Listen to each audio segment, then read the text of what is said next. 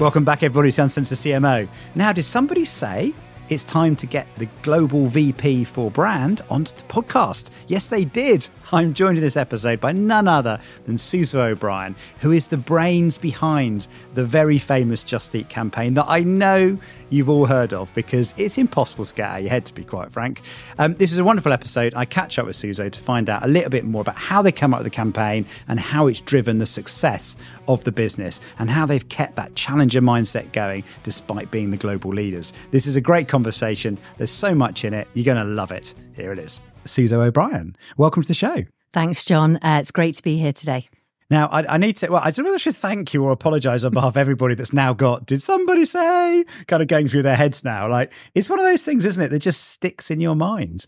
Yeah, I mean, obviously, that was um, always the game plan uh, to become that kind of earworm so that we could always be top of mind and the brand be front and center when people are thinking about getting food or groceries delivered. So yeah. I think you've succeeded. But before we get there, because obviously Diane's talked to you about the campaign, how you sure. came up with it, and how it's delivered for uh, for you as a brand. But let's start at the beginning. How did you get into marketing? Why marketing in the first place?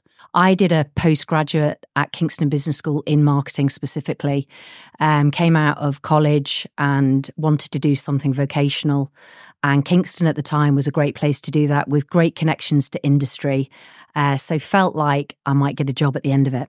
Wow. So that's where it all started. So hang on, hang on. Still, still a marketer trained in marketing. This is this is unique, right? This sets you apart. Ah, that's very kind. But um, it was a great training ground, actually. And what was great about the course in particular was that all the lecturers were grounded. They'd all come from industry. So they weren't kind of the traditional theoretical professors. They'd been there, got the t shirt. So they were able to, I suppose, yeah, they were able to teach you stuff, you know, from, from the real world. And, and I just want to share one memory I had. We'd all planned to go out to the pub one night, like, yeah, great, after lectures we'll go. And it, it was about five o'clock and we are all planning which boozer we were going to go to. And the lecturer, uh, Lindsay Firth McGuckin, um, who was amazing, um, Lindsay said, Right, assignment tonight, it's due in tomorrow morning, nine o'clock. And we all went, You've got to be kidding me. And she went, Welcome to the real world. This is what oh, happens. That's a lesson. And that's true, isn't it? If, if you ever pitch for business, if you ever been preparing a customer presentation for the next day. I've had many a many a nine a.m. Tesco yeah. annual negotiation. Yeah, yeah, that's very true, isn't it? I, I, think the worst one I had actually. I went to um, I went to a networking event. Uh, in fact, I was talking about pitching with agencies, and I, I, was the token client who was kind of you know representing all of client land, and. Um, uh, they were they were having a go at me about yeah we don't you know we never get enough notice and uh, and this is about nine p.m. at night so it's an evening thing right and I said can I just mention something tomorrow morning I'm getting up at 4 a.m. Yeah. I'm driving five hours to see Greggs the Baker because Greggs the Baker are my biggest customer. Yeah. And I've got to go and defend our listing. Yeah. And I think people forget everyone has a customer and everyone's under pressure, you know, in terms of their customer. Yeah, I think that was that was a real lesson for me. And as you can tell, it is a while ago, but it really stuck with me. It's like, you know, this isn't about choosing what you want to do necessarily. You have to be responsive. And if there's a deadline, you need to meet it. So yeah, it was all we were all at working all night and I think alcohol might have been consumed after the, the, the hand in, but yeah, it was definitely not consumed. Quite right. Celebrate yeah. the completion. Absolutely. Um, in your career as well, you've spent quite a lot of time freelancing as well. Um, how, how was that? Because I've only I've only done six months of freelancing in my career,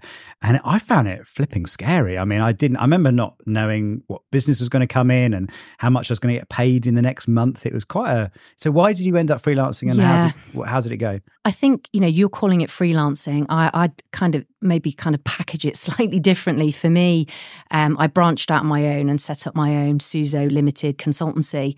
And the reason why I did it was pure and simple. I had a family and I wanted to spend a bit more time with them, with, with my babies who are no longer babies. And this felt like a at the time, it felt like a really good way to do it and great supportive husband. So, yeah, it definitely was feast or famine.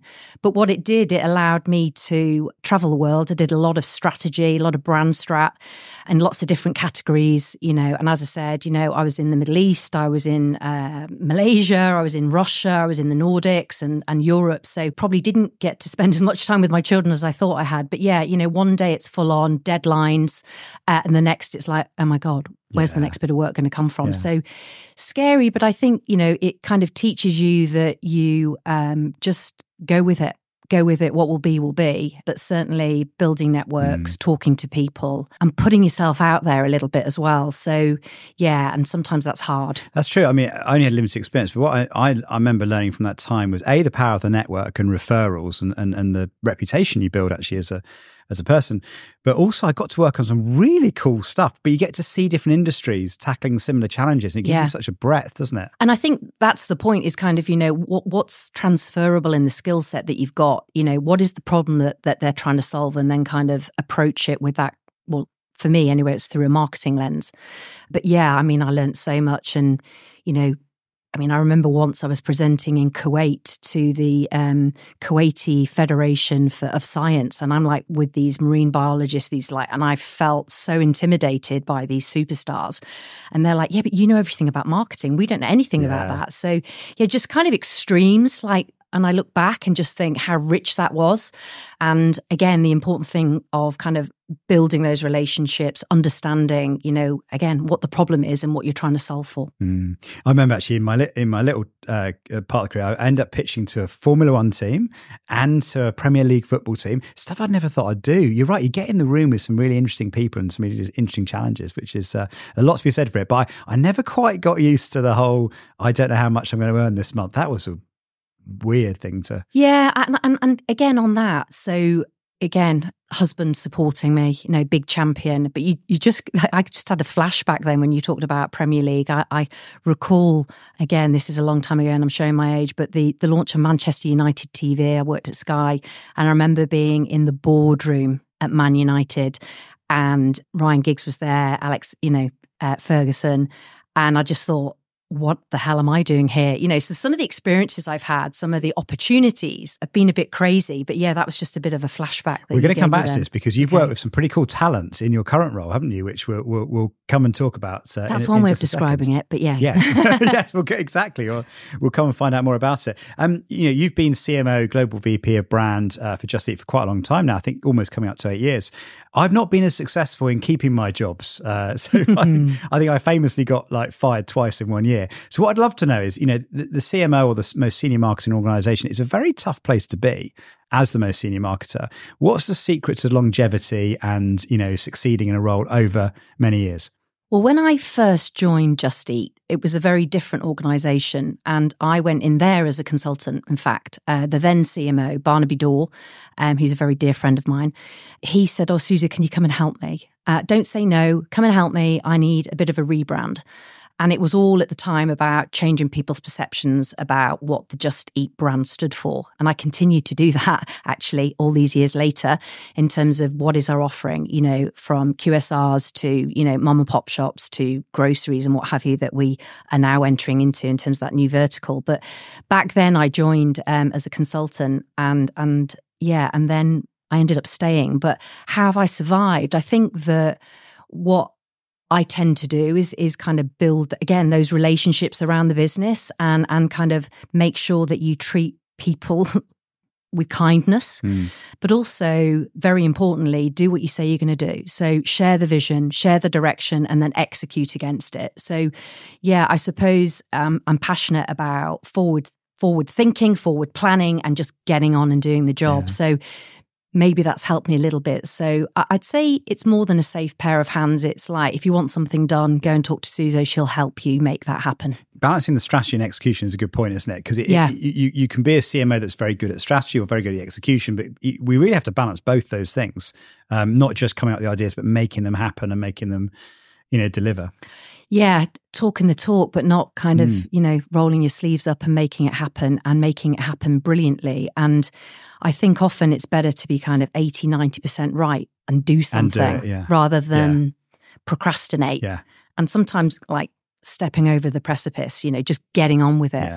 Um, and just hoping that, that all is going to come You're good. right about procrastination. I, I, found that very hard actually because sometimes you need to wait for all the information to become available, don't you? Some some people like you know, rush to a decision and look like they're decisive and making a big difference. You know, so sometimes you have to know, know when to wait, know when to act, and that can be quite tricky. Now, I've got a theory to run by you. So, um, Okay. We talk about the four P's, right? I think there are different four P's for CMO. I just want to run this past you, see if you see if you agree. I think the four P's of CMO are politics, persuasion, people, and POs. So I Ah. remember whenever I've been CMO, the one time people would be knocking on my door, texting me, hounding me is when they want the money signed off. I never got to have all the fun, you know, making Well, ads. I think I think it's money and people, isn't it? It's Yeah. like I need more resource. Can you approve this Yeah, job requisition?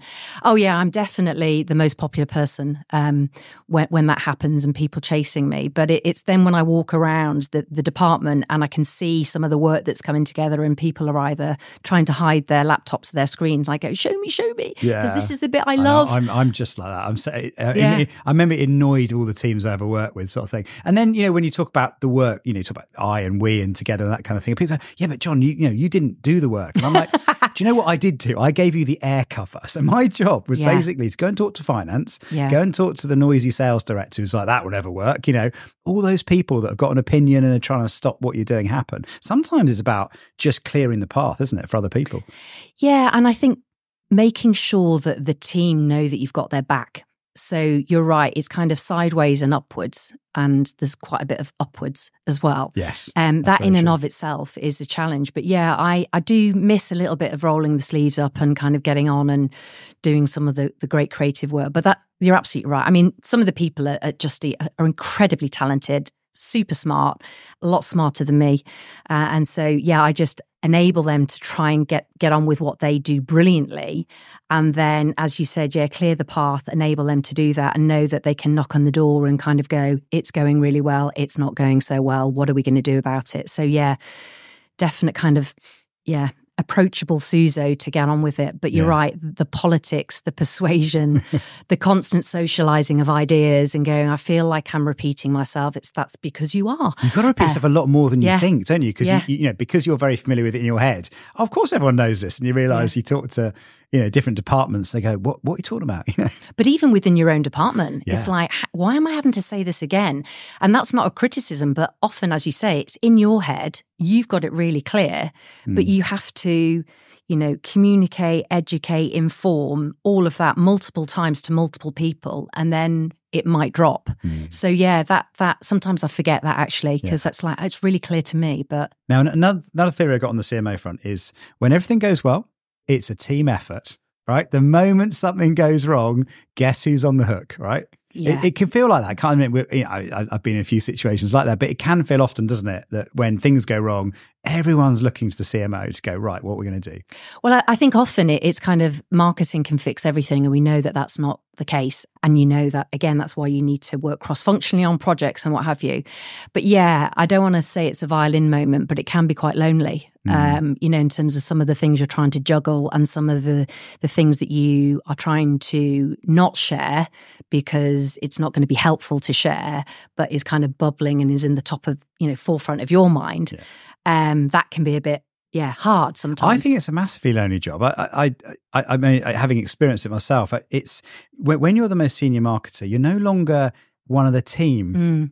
Bonding over doing the work. You're you're kind of like the person that approves or the person that's in the board meeting. You, you're kind of othered a bit, aren't you? You're like, okay, you know, you're the which grown is up. yeah, now. which is why, as I said, you know, I don't show that. Don't show Susie. That's not Yeah. ready for her to see. It's like, oh, please show me. Yeah, I want to be part of it. I, I feel this is what part I of the love team. doing. I yeah, know. It's- absolutely. I think. I think just on that bit though is um, I, I, there, we are a great marketing team. Uh, at Just Eat Takeaway, and so I, I do, I do feel very much part of a team, to be honest. But yeah, I know that I've got other jobs to be done as well as within marketing and outside marketing. In fact, the job is even bigger outside It of is, marketing to be done. Yeah. I remember uh, having a chat with someone saying, How much time do you spend on advertising? And I actually went through my diary and worked out I spend 5%. That only 5% of my Wow. time was actually on advertising. When you actually look at it, you know, there's people, there's strategy, there's Yeah.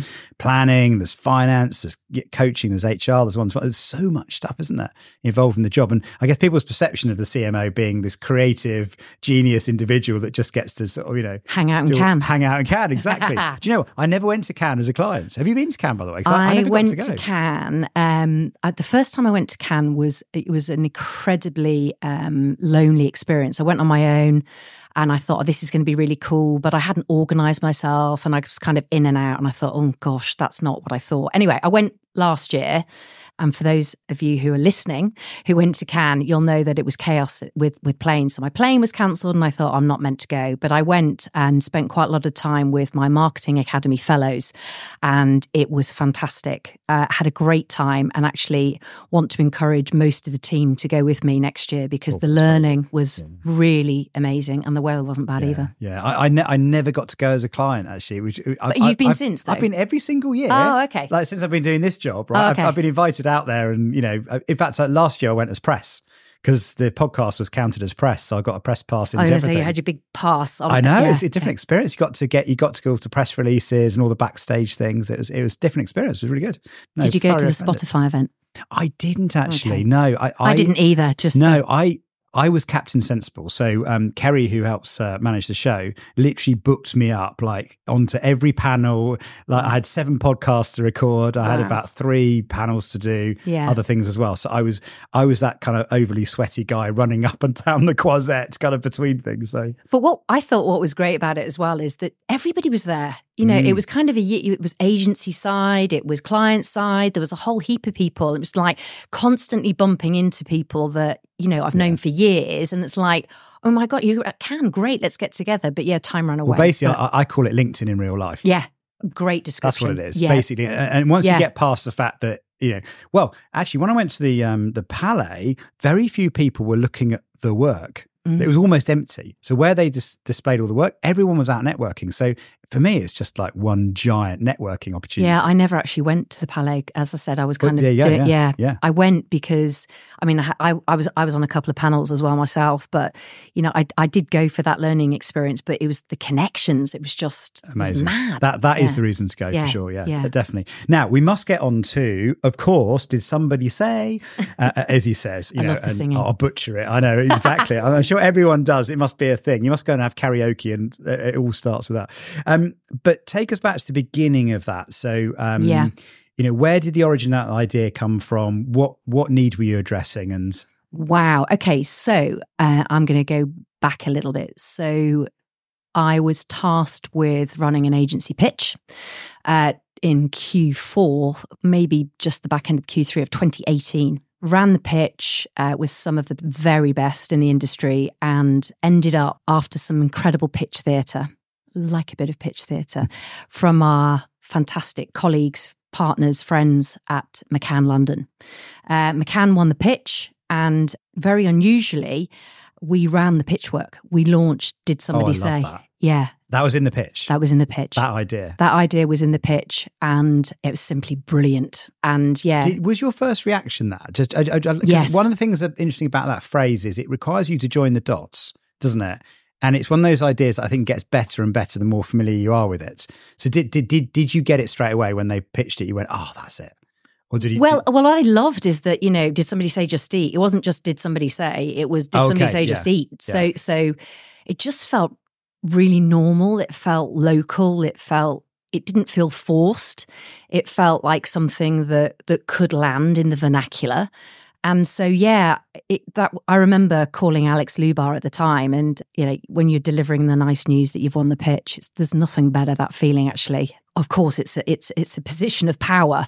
But I said to Alex at the time, I said, "How are you feeling?" He said, "It depends what you say to me, Suze." uh, and bizarrely, Yeah. again, another story. He was actually in the doctor's surgery. I said, "Oh crikey," uh, and he said. Um, I told them that they'd won the pitch, and obviously he was over the moon, and um, was really clear that I wanted to make that announcement pre-Christmas, which we did. And then we launched the uh, first iteration. I think most people think the first iteration of Did Somebody Say um, creative campaign was with Snoop, but in fact it wasn't. It was in 2019. We launched it in the majority of what we call our Just Eat legacy markets in kind of Western Europe, um, as well as Australia.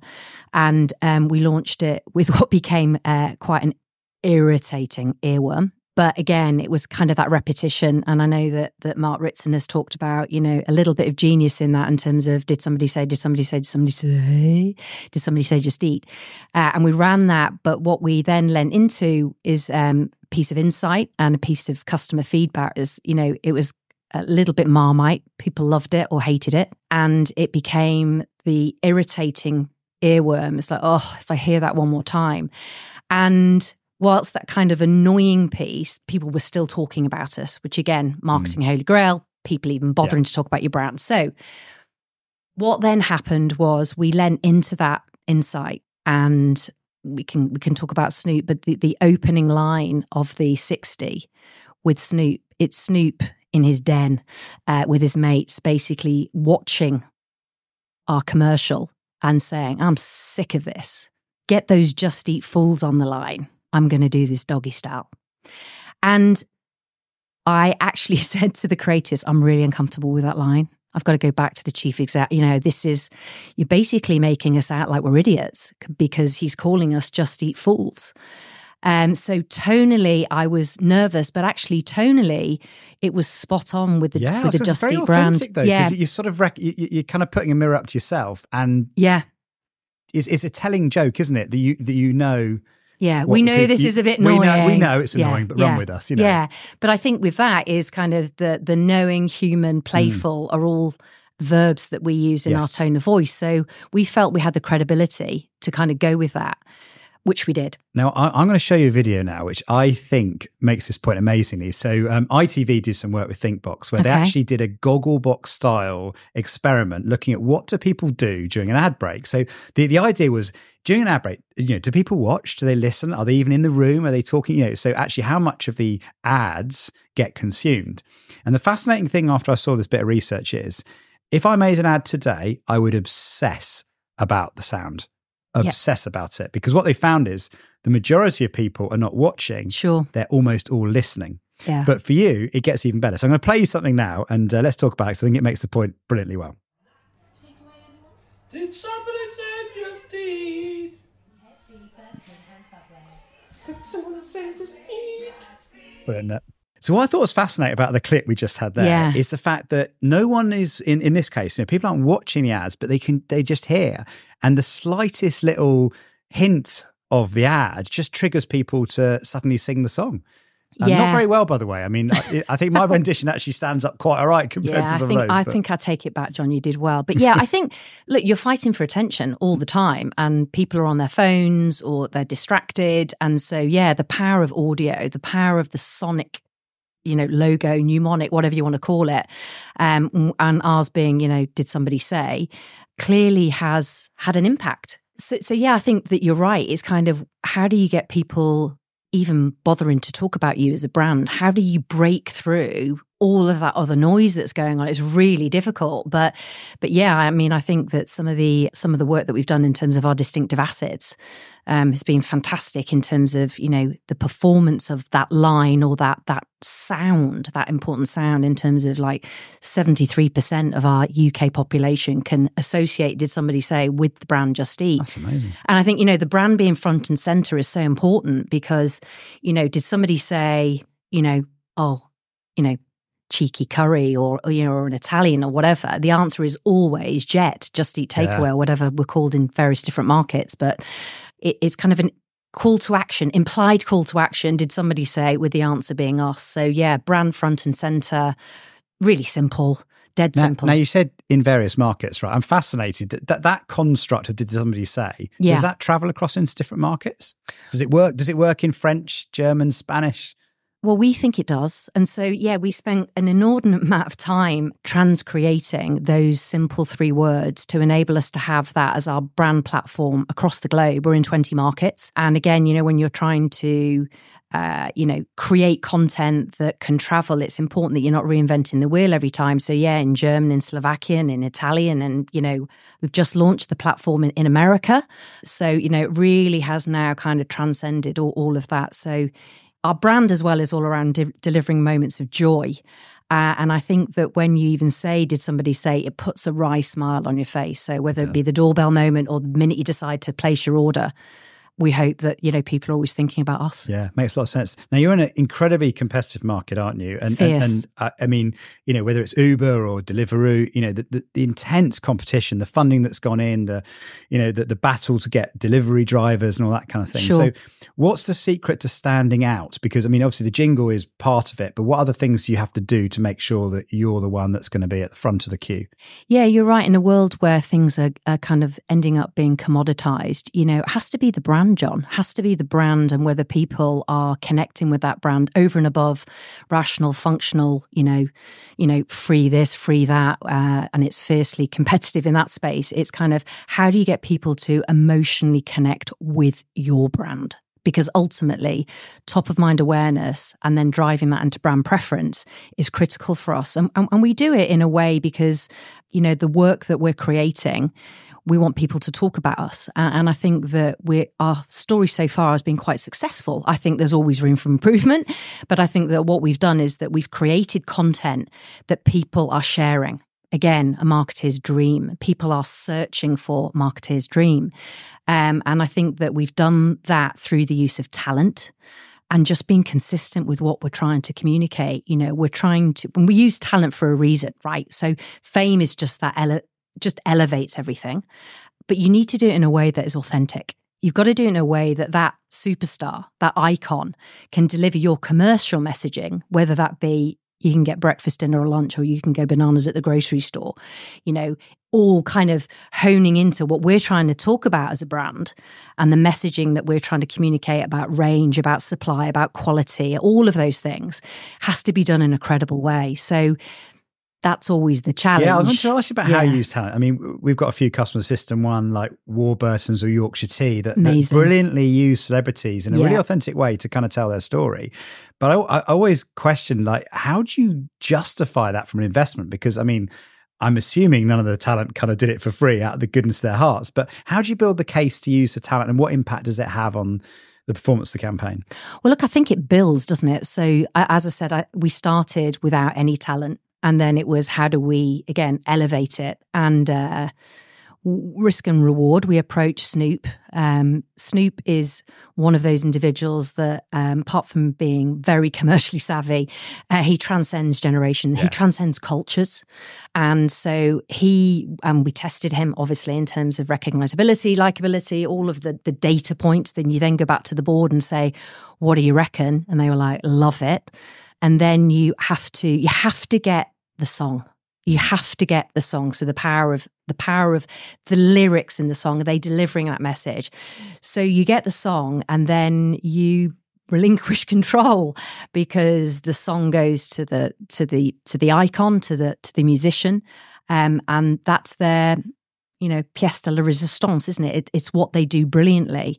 Uh, and that's a bit nerve wracking but yeah how do you sell into the board? Um, i think people will have read uh, how much we paid for Snoop. It's not true, uh, but we just let we let the press say what they want to say. Uh, no comment.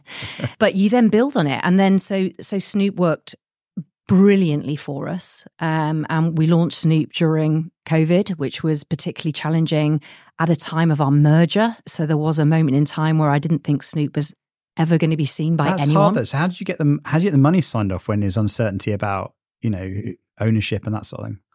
Well, I think that again, you know, it was business as business as usual. Uh, we have targets that we need to hit, and the, and the city's looking at us. Whether we are being bought, merged, taken over, whatever, business has to go on. So you need to still be doing and performing at your very best. And I think that you know the the marketing budget approval was months before that, as you can imagine. And I think we were the last shoot in LA in the March, and then everything went dark. So we're sat on this amazing content. And Suzo, we're merging. And we're merging with a, with a company that's got its own look and feel. It's got its own style of marketing, which it was kind of incongruent with where we were and kind of what we felt was kind of playbook stuff. But fortuitously, we got the work away uh, and it was seen and people started talking about us. So yeah. again, that that helps when you then go back to the board to say makes the next one easier, doesn't it? For sure. Yeah. So you, you, kind of build on your own credibility as well as like, did that work? That was a risk. It worked. Great. Do we go again? Yeah. Hey, crack on. Um, which we did. And, and again, and what do you do to top Snoop? I mean, you're absolutely right. I mean, I know from a System One point of view, Snoop is universally popular, funny, great actor, the whole thing. You know, it's hard to find talent that ticks so many boxes. Who, who, do, you, who do you use next? Well, that that's the challenge. My kids said to me, "Mum, I think you've gone too early. Like, how do you top Snoop? You know." The use of music, as I said, you know, is a kind of universal connector, which works well in lots of different languages. You know, even though he's singing in English, people get it. They get the tune. They get the kind of the takeout. Snoop delivered the messages that we wanted him to deliver brilliantly. But you do go, where do you go next? And again, look, this all comes back to the brief. What is the job that we're trying to do? So, you know, Snoop put us out there in terms of, you know, cuisine types and what have you. When we ended up working with Katy, it was very much about get what you want when you want it. So it was about knowing that actually food delivery isn't about Friday, Saturday night. It's every day, three, four, five times a day if you fancied it. Yeah. Um, and it was making sure that we were communicating the fact that you can get what you want when you want it. And so it was a very, it the brief was different. There was obviously the the consistency of what we were trying to do, John. But yeah, we went out and said, where do we go from Snoop? And you can imagine lots of people, oh, what about this person? What about that person? It's like, well, what is the job that we're trying to do? Um, and Katy Perry came out tops when we kind of again did the research. Is she recognized in Germany? Is she recognized in in Poland and you know in all of the markets that we operate in in Canada, etc. Uh, and she was a dream to work with. She was an absolute perfectionist and but was very close to all things lyrics. So we had a demo, we loved the demo. She wanted to change things. Again, you have to relinquish that control to the artist. Uh, we did. But again, there was a credibility piece for her, which we think yeah, she delivered brilliantly for it's us. It's a good point. We forget that, don't we? That, that, actually for the artist as well, they're putting their reputation at stake sure. in you. So they equally they've got a brand to build themselves. So it needs to kind of work both ways, And I think sometimes people might forget that. It's kind of, you know, we're we've got the the checkbook but actually the reason mm. why they're so famous is because they built that themselves their own brand. So as you said it's the marriage of those two brands together and making sure that credibly Katy's delivering our messages that we want to talk about. So yeah. Now you talked originally about the pitch being won by McCann and they yeah. came up with the idea at the beginning. I love that because it's it, it's magical in those moments where you just go that's exactly it. You cracked it. Unusual actually but because most often I find pitches are more about the chemistry and have you got yeah. the capability and that's but it's lovely to see an idea come through like that what's the secret to having an effective relationship with your agency and getting consistent? because one of the things i admire about what you do is although the execution change the consistency of the idea and the quality of execution is always on point what's the secret to getting that working the relationship with McCann is one of partnership. So they understand our business, they spend time in our business, they understand the commercial challenges that we have and what we're trying to do in terms of profitable growth. Um, and so, so yeah, it's about they're an extension of the team basically. And so, h- how that comes about is through lots of challenge, lots of support, heated debates. Um, along the way, whether it be on the account management, client servicing side, you know, up to the MD, all of the creatives, just kind of working things through together and having that healthy tension, I suppose, mm. healthy tension. But yeah, it's a great partnership. Yeah, yeah, very demonstrably so as well. Um, and how do you, in terms of like uh, what you do next, how do you come up with new ideas? I mean, how, how's that process work, and how do you make the right decisions along the way? Is there any kind of approach you've got to testing the idea is good and it's going to work? Well, I don't know if anyone like can see my, really high, my grey hair. um, I mean, that's the million dollar question, isn't it? So, so uh, as you may be aware, we are in the process of rolling out the new work, the new campaign, you know, across many channels, many countries, many languages. And this time we we kind of like, you know, let's go, let's make it difficult for ourselves. We'll go with two famous artists. So again, what is the brief? What is the job that we're trying to do? And the creative idea was all around, you know, making sure that people understood the range of cuisines that we've got, the quality of the cuisines we've got.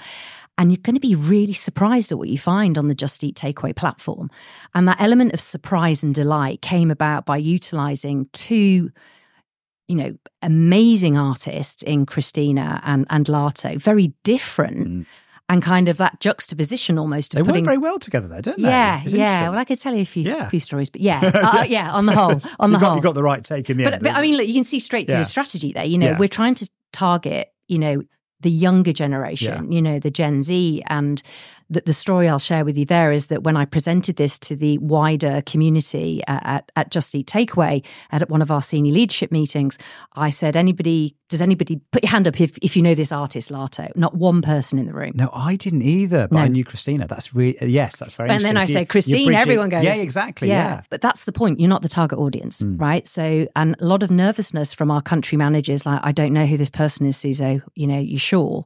And again, we'd done our research. Yeah. You know, we'd spoken to customers, we'd spoken to consumers, but a very different cohort, a very mm. different group of customers that we we would love to have utilizing our service, whether it be for the, you know, the the pizza or the or the grocery item. But we want those to be on our platform. And so you need to talk to them in a credible way because they're cynics about advertising, let's face it. Uh, and then you use somebody like megastar hip hop artist of the year, Latto, you know, 24 years old. Of course, most of the people in our office are not going to know her, but those that do are like, oh, Susan, she's so cool. Yeah. And then legend, iconic Christina together yeah. talking about our story, sharing messages around, you know, going bananas at the grocery store because that's a new ver- vertical that we're in. And that's the type of stuff that you can get on the Just Eat platform uh, or the Just Eat takeaway platform, again, because we're across 20 markets, you know, really credible because you go, we can target that kind of group of customers there, that group of customers there, you know, and we target a different group of customers with our UEFA sponsorship over here. So it's kind of like we are a brand for everyone and you have to find clever ways to be able to talk to them in a relevant way. One of the things you touched on, which just triggered a thought in my mind, was that the fact that you're not the customer, you need to go and get feedback from the customer. Um, I don't know if you saw it, the Amazon Christmas ad yeah. Uh, got campaign turkey of the week. Yeah. And uh, we tested it on System One and it scored the highest possible uh, rating. And it just goes to show that sometimes, like, you know, we can be so insular and, you know, but if you don't talk to the customer, you can make, it's incredible that, you know, Campaign Magazine, with all their, you know, expertise on the industry, can give something a turkey and it can absolutely top the polls when it comes to the audience. And, and that's also when you, that, that kind of real importance of kind of, sometimes going with with your gut but also going with the data it's the magic and the logic piece right so you kind of go oh but the data's telling me this it's like oh well, i've got a feeling it you know that might not be quite right or you you listen to a group of people and and they go don't know who that is or yeah I really like it and that's that's the trick right it's art and science combo well I I, because I thought a lot about this. I, I, I've I've tried to resolve it in this way that the guts is where the inspiration, the ideas, and creativity okay. happens, but the the data and science is for the decision making to check if it's right. Because like if you just go on the science, you'd end up with like almost creating average. You you create category normal, but it's your instincts and your experience and your creativity that's going to come up with the idea that will end up scoring better. Yeah. I, so I think it's more about inputs and then measuring outputs. Is the you know some people just go on the science, don't they, and others just go on gut feel. But you kind of need to use one for creation and one for measurement. Yeah, I, I, agree with that actually. Uh, and I think that I talk a lot um, with my insights team. They're there to guide, not dictate. Uh, and sometimes you do get data results that you makes you nervous. It's like, oh, it's not going to quite quite do what we need it to do. But then again, you you need sometimes you need to be brave and, and kind of go with it you know so but again when you talk about target audience clearly the people at campaign are not the people that are saying this is an amazing exactly. ad that's We're the one the with the, the, three yeah. women on the on the sledges no that's that, that one, yes. Yeah, yeah, yeah. Absolute freaking genius. Yeah. I mean, that is just amazing. I have to say, I smiled at that one. It was brilliant, and yeah. and you know, you got the kids, you reveal them as the kids at the end, and that kind of thing. It's a clever twist. It's it's cross generational. It's it's a it's an experience it's we all rela- remember. It's relatable. It's fun. Yeah, you know, Christmassy. You can imagine. yeah, it makes you feel good, right? It, does, it makes you feel exactly good, and I think what it was meant to. We we talk about again, you know, delivering those moments of joy, and I think we're not talking about people guffawing with laughter. It's just does it make yeah. kind of a little bit of a smile, make you yeah. feel feel good. Well really um, what you're trying to do is, is make people feel good and then be remembered for it. So yeah. this is what sometimes people that's what amazon did gene is what you do and amazon do so well is in making people feel good it's unforgettably you yeah. isn't it? So like you make them feel good and you just cannot get the, the, the, the you know the jingle out of your head or the bright orange delivery you know delivery outfit. Is just impossible to forget isn't it yeah, and I think you you asked me a question earlier, John. I'm not sure I answered it about you know what comes next and where do you get your inspiration from. Um, and, and in fact, one of one of the markets said to me, "Well, Susan, what's coming next?" And I said, and I actually said to her, I said, "You haven't even launched it in Switzerland yet. Give me a break." Oh, you know, I so know, it's like they want to know what's coming next. But in a way, I take that as a super positive because yeah. it's they're curious. They want to know how we're going to improve. What are we going to do mm. differently? And it's the one question I get asked by the exec who's coming next? Yes. So there's that anticipation. You can play so on that, can't you? You're, you're yeah. creating it. And so in a way, you're creating internal theatre because they're brand champions as well, kind of promoting all yeah. things Just Eat Takeaway. So, so yeah, that bit's really important. And if I knew the answer to that, I wouldn't reveal it on this podcast. there you go. Keep hanging. um, question I wanted to round up with is is you know incredibly successful business. You've expanded globally. It's been like must feel like a rocket ship of like every you know the growth has been incredible. Yeah. Um, what advice would you give a marketer in that kind of rapid scale up phase? Because if you compare it to say when you're running a mature brand, you know, because it's a very different game, isn't it? It can feel different, and sometimes you have to act in a different way. What what are your Yeah. tips for I- I being think- a challenger? Yeah, and I, I think that you know you've got to, that's the mindset, right? So we are a big business. We've got sixteen thousand employees. Uh, that excludes our couriers. We're we're we're delivering nearly two and a half million orders a day across our markets. Nearly two and a half million. When you say it like that, it's like that's a lot, Yeah. right? And so, how can you be a challenger with that type of volume? But you know, we've got ambitions to grow. And so I think that even when I take myself back to my days at Sky, where I that's where I learnt the ropes, um, very different environment. But again, that kind of challenger mentality, it's about putting your hand up and going, we can do this, and having that license to go for it. And I suppose in a way, asking for forgiveness. So it's just it's a mindset. It's about a winning mindset. It's about moving at pace. It's about getting 80% right. It's about mixing data. It's about, you know, data, insight, all of that stuff, as well as what do we think we should do to kind of leapfrog that next bit of growth. So yeah. I brief. I, I, I spent a short time working at Suntory, and the the founders have this lovely Japanese phrase called yatte minahare, and it basically means it, it, it's it's a bit like just go for it, but it's a bit more as a founder, act like a founder would, and just do Right. just do what you think is right. And it was lo- a lovely expression, but that that you know treating it like like you would have found as a founder yourself, I think is a I, I love that of advice. mentality. I suppose the challenge comes, though, doesn't it, for everyone, is that when you grow and you have lots of people, by default, you need process, That's it. right? Yeah. And it's about making sure that process doesn't get in the way of getting to do great work. yeah And I talk a lot about delivering and creating, leading, whatever the word is, great work that delivers great results that everyone's proud of. Mm. I think that's kind of my kind of motto, if you like, because the everyone being proud of it, it doesn't matter who the mother or father is of the idea. If people are talking about the work that you are doing, it is the holy grail, Yeah. whether they're internal or external. So that that's where I land on Amazing. that one. Well, well, look, thank you. Uh, That's a lovely place to end and very inspiring. And uh, yeah, thank you for opening up and sharing some of the experience on the wonderful journey that's been Just Eat. Ah, thanks so much, John. Yeah, did somebody say just Did somebody say? we had to end there, didn't Yeah, we? Yeah, thanks. Thank you. Thank you very much for listening or watching Uncensored CMO. I hope you enjoyed that. If you did, please do hit the subscribe button wherever you get your podcast. If you're watching, hit subscribe there as well. I'd also love to get a review. Reviews make a big difference on other people discovering the show. So please do leave a review wherever you get your podcast. If you want to contact me, you can do. I'm over on X at Uncensored CMO or on LinkedIn where I'm under my own name, John Evans.